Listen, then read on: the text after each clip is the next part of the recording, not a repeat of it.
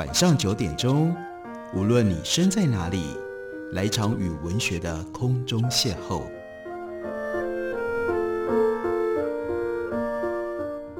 杨照谈书，邀您一同遨游文学世界，认识古今中外的经典之作。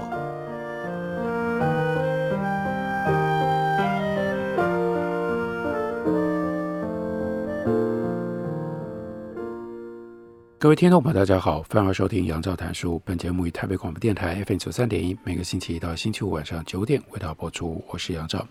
在今天的节目当中，要为大家介绍的，这是 Philip Pullman 他所写的他的文章，关于故事与说故事的文章集结。这本书由麦田出版公司刚刚出版，书名叫做《好故事能对抗世界吗》。Philip Pullman 他生于英国，他的父亲是飞行员。小的时候，他曾经随着父亲住过澳洲。在他七岁的那一年，他的父亲因为飞机失事丧生，母亲改嫁之后，带他搬到了英国的北威尔斯。历史悠久的 Welsh 这个地区，群山环绕，有着许许多多的传说和神话，这些影响了日后菲利普们他的写作的风格。在 Welsh 求学的时候，他接触到两位作家的作品。这都是英国的重要的文学大经典。一本呢是十七世纪的时候诗人 John Milton 所写的《Paradise Lost》失乐园，然后另外一个是诗人，同时也是非常杰出的黑暗画家。他的诗跟他的画都有一种非常奇特的黑暗性，那是 William Blake。这就吸引了菲利普曼深深的着迷。那失乐园就更成为他后来。他的成名代表作《黑暗元素三部曲》其中的重要的元素。他大学是在 Oxford 牛津大学的 Exeter College 念英文系，不过呢成绩普通。毕业之后曾经担任中学老师。七零年代的英国没有课纲，所以他得以尽情地向孩子们阐述从神话到荷马史诗等等各式各样的作品。并且在每个学期末的话剧演出当中担任编剧跟导演，这些素材也都成了他后续作品的养分。普门虽然热心教学，但他自称不太能够认同过分强调考试的教育制度。在一九九五年，他出版了《黄金罗盘》，隔年他夺得了英国儿童小说卡内基奖章以及《卫报》的儿童小说奖。借由这个机会。菲利普曼他就辞去了教职，全力的投入了写作。他的《黑暗元素三部曲》真的是得了无数的奖，在台湾他的中文的翻译也吸引了许许多多的作者。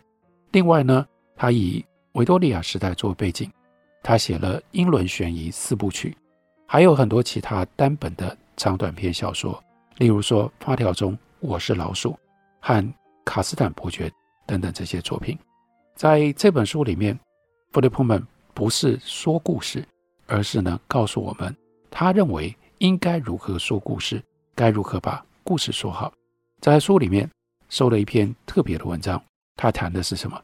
他谈的是作家的责任，说故事的人、写故事的人应该要承担一些什么样责任？我们来看一下他谈了什么。第一个，他要谈的是作家说故事者对于语言的责任。我们意识到语言的运作方式，以及我们和语言之间的关系，我们就不能假装天真无知，不能再假装我们只是被动的承受。对语言本身，对于我们所使用的语言，我们一点影响力都没有。如果人类能够影响气候，你看人类的存在已经造成了这么庞大的气候的改变，那么作家当然能够影响语言，而我们这些在专业上使用语言的人就有责任。要照顾好语言，就像任何优秀的工匠，你都会训练学徒要干嘛呢？一定要养成保养工具的习惯。我真的可以劝大家去看一下那些职业的大厨，他们如何看待、如何对待他们自己的刀，如何呢随身带自己的刀。那在对待刀的时候，那就是保养工具的重要的良好的习惯，要让刀片非常的锐利。如果你用的这个器具有轴承，轴承一定要随时上油润滑；如果有滤网，滤网要随时清理干净。那当然，讲故事、写故事、运用文字的人，你要有好字典，你要勤查字典。字词会改变，有它发展的历程，在不同的时代具有不同的意义，值得吸收了解。只要空间许可，你还要尽可能的搜罗工具书。现在当然有很多是电子版、数位的形式，那就没有空间的问题了。而且对于字词正确的用法，一定要很古摸，一定要很在乎。像他就举了一个例子，是在英文当中，那就是 may and might。这个这不是现在式跟过去式，这很关键的一件事情是有没有可能会发生。例如说，如果没有这些情报人员破解的密码，英国可能在第二次世界大战当中落败。这是我们中文的说法，可是，在英文里面，一定这个句子里要用 might。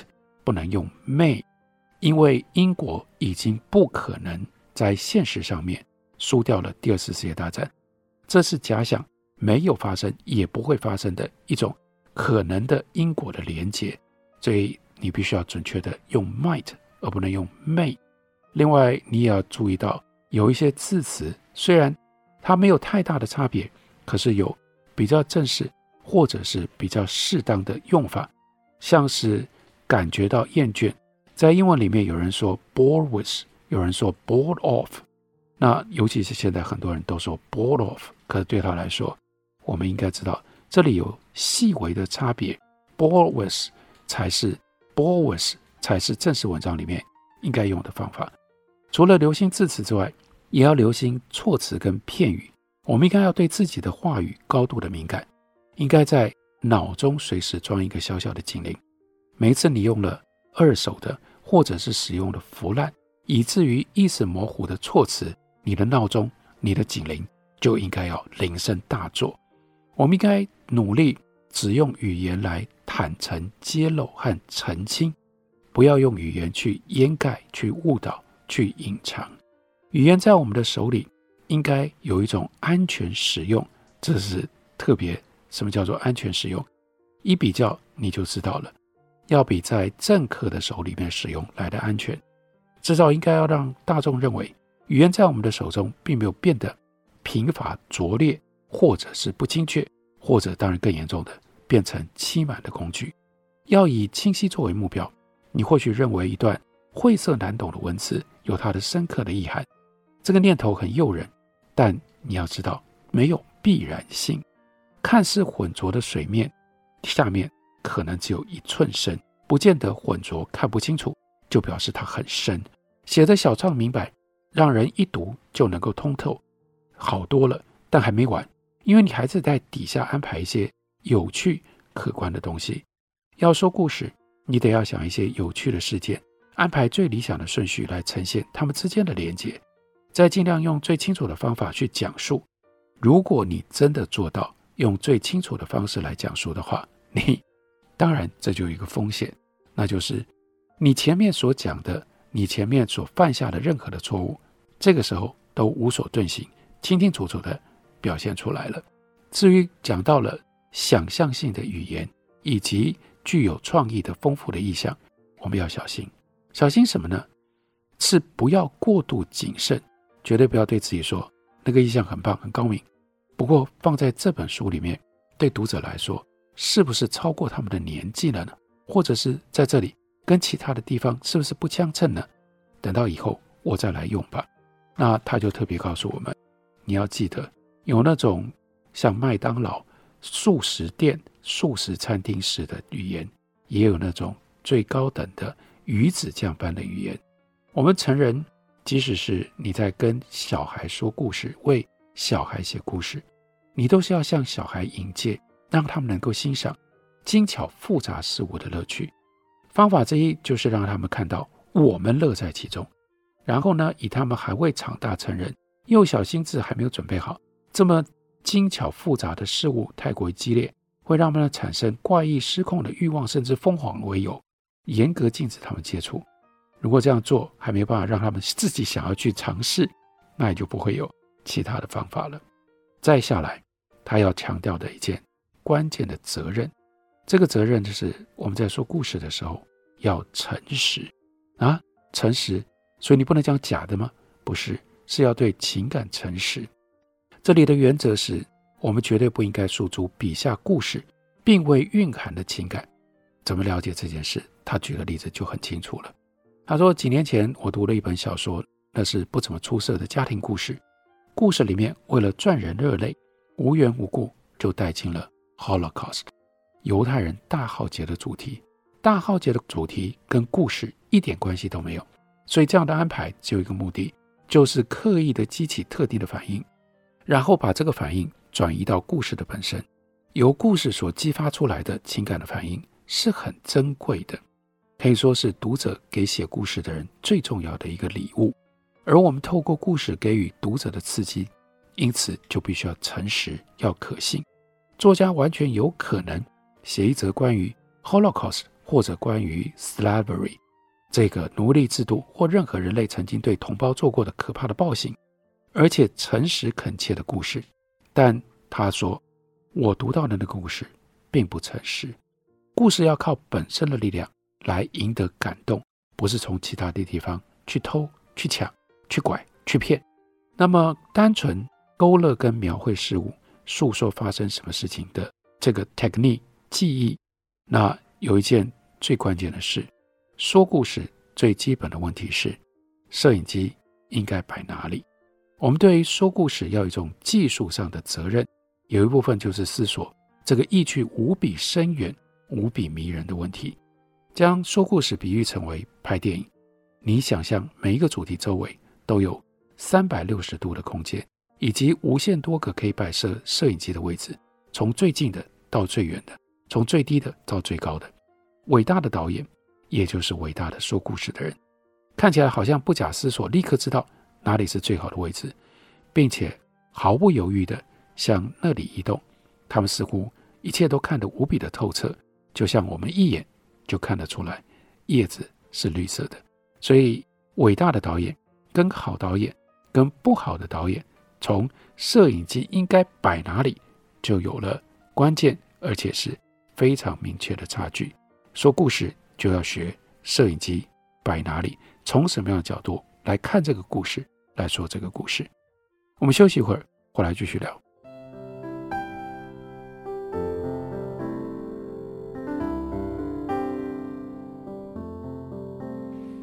见台北的身影，拥有颗热情的心，有爱与梦想。的电台，台北广播 FM 九三点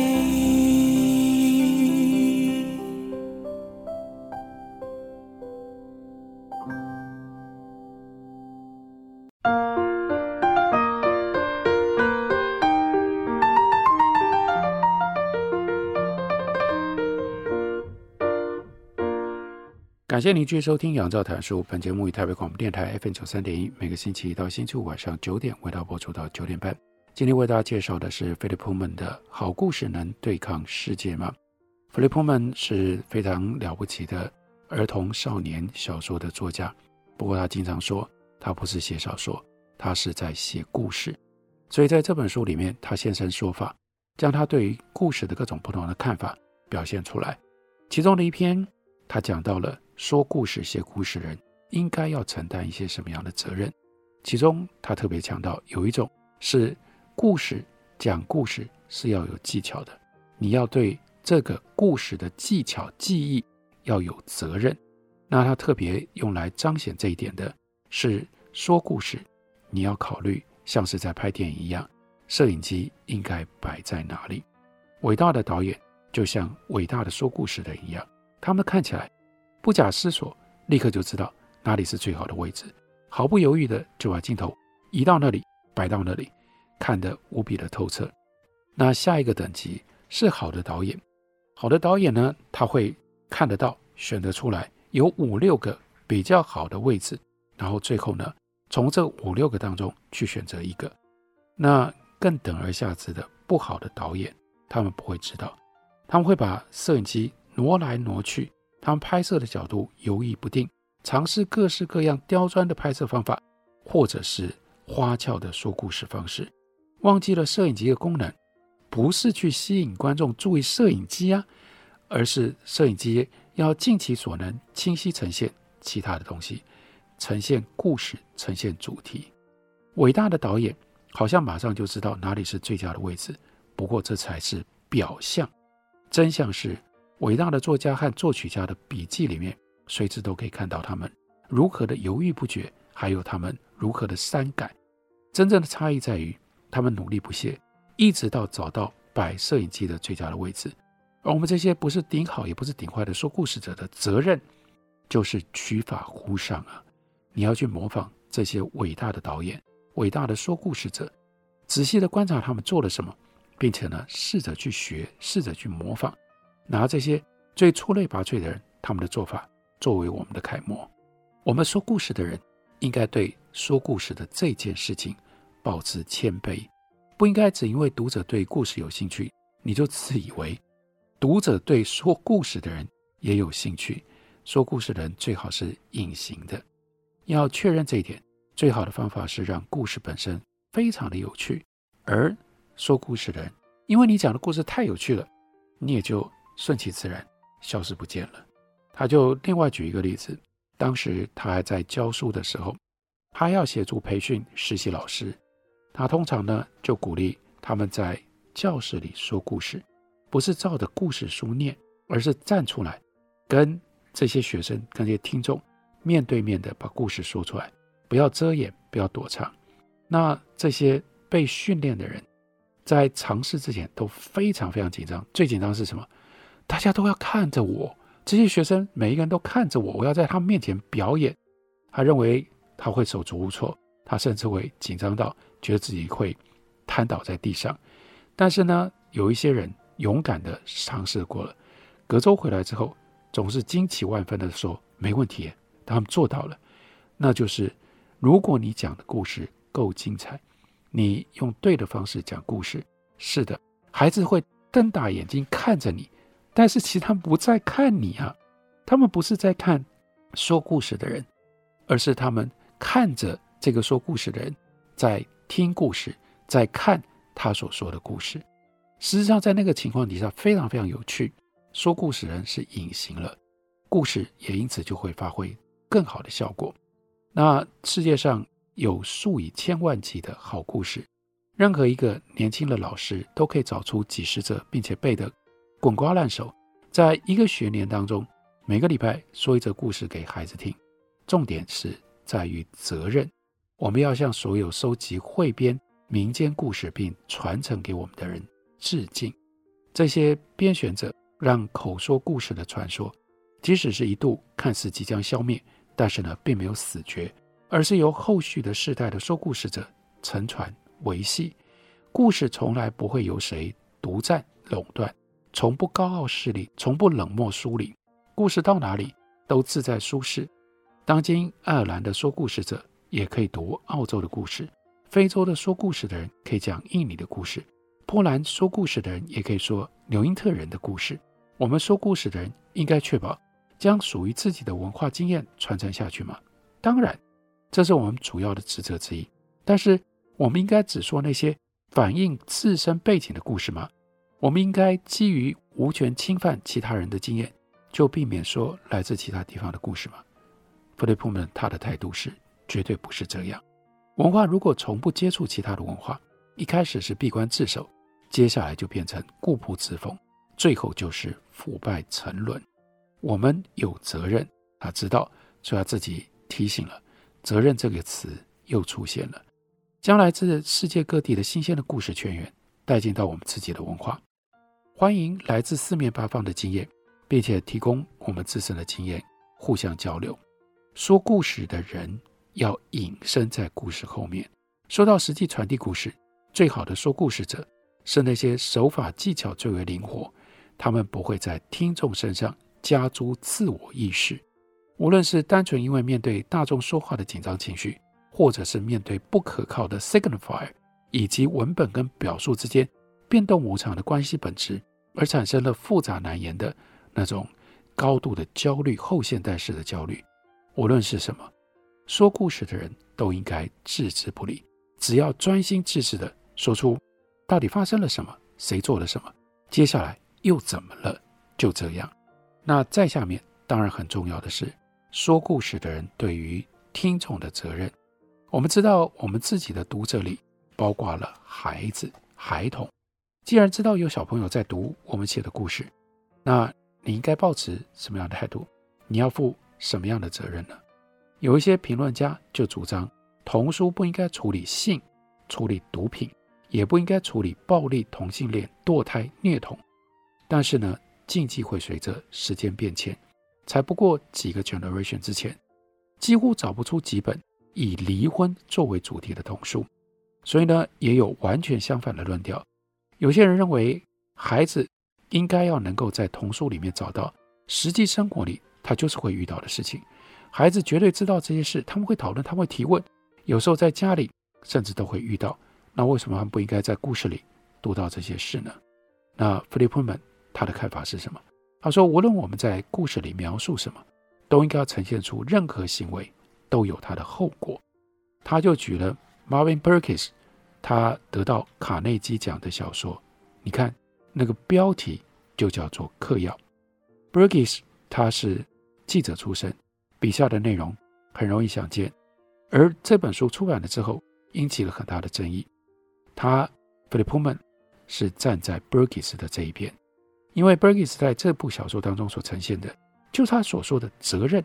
故事隐含深刻的道德教训，故事非常的诱人，让你知道或让你感觉，让你必须确认，任何的行为都有它的后果。说故事的人对听众还负有其他的责任。有些作家觉得看待世界不应该太悲观、太灰暗，无论说的故事再怎么样黑暗、抑郁。最后都应该要留给读者一丝的希望，这样的看法有它的优点，但是我们也应该要谨记，悲剧反而常常才能够呈现最宝贵的人类的精神，也同样能够激励人心。我们确实负有描绘人生的责任，我们也同样负担有描绘人的责任。他引用了 Walter Landor 的一句话，他说。我们不应该沉湎于关于人类的负面的观点，因为如此只是让坏人相信自己不比别人更坏，让好人相信当好人只是徒劳。流于愤世嫉俗，并不比流于正面乐观还要更真实。所以说故事的人，在描绘努力想要当好人，也确实做到了角色，或者是受了诱惑而意志不坚，或者起了贪念，但终究悬崖勒马的角色的时候。其实是在替读者提供一种伙伴、友伴，这些同伴、友伴本身的良善的行为，以及对于其他人的勇气、毅力跟慷慨的尊重，都提供了如何依循正道的形象。我们希望至少借由如此，让这个世界比我们身处其中的时候还可以更好一点。我们对读者要负起的比较简单、比较基本的责任呢？那就是当读者写信给你的时候，你要回信。世界上有人这样爱你，但是如果你的名气传开了，信越来越多，你会发现自己花在逐一回信给小读者上的时间越来越长。无论多少书迷来信，无论回信要花多少时间，难道继续用同样的方式来回复吗？其实真的很难做到，所以他就必须跳过这一项。讲到责任清单上面最后一项，作家写故事、说故事需要负担什么？我们必须要留意做什么的时候，想象力最能够自在驰骋。他自己个人一直都以为写实是比奇幻更为崇高的模式。可是呢，当他试着要用写实的笔法，他就像穿上了灌了铅的靴子一样，步伐沉重。一旦想到骑着蜻蜓，脚踝上长了毒刺的小人儿，灌了铅的靴子就自动脱落，灵感就涌现。脚跟上就好像长了翅膀。基于很多的原因，他没有办法改变，没有办法抗拒这样的一种倾向。所以，我们就必须要对故事本身负责。你要让自己能够发挥想象力的情况底下去讲故事，去讲最好的故事。我们保护故事。扮演故事的守护者，几乎像父母亲的角色，感觉就像故事在尚未行诸于文字，任何角色跟任何事件都还没有清楚成型之前，还只是一个念头，还只是转瞬即逝的一抹闪光。这个时候，他就来找我们，敲了敲这些作者的门，就这样出现在家门口的台阶上。我们当然应该要细心的呵护故事，不然我们还能做什么呢？在这本书里面有很多 Philipman，他用这种方式来揭露他跟故事之间关系的文章，有些非常感人，另外有一些可以给我们理解故事，还有如果想要写故事的人，给你许许多多重要的规范和启发。这本书是《好故事能对抗世界吗》？感谢你的收听，明天同一时间我们再会。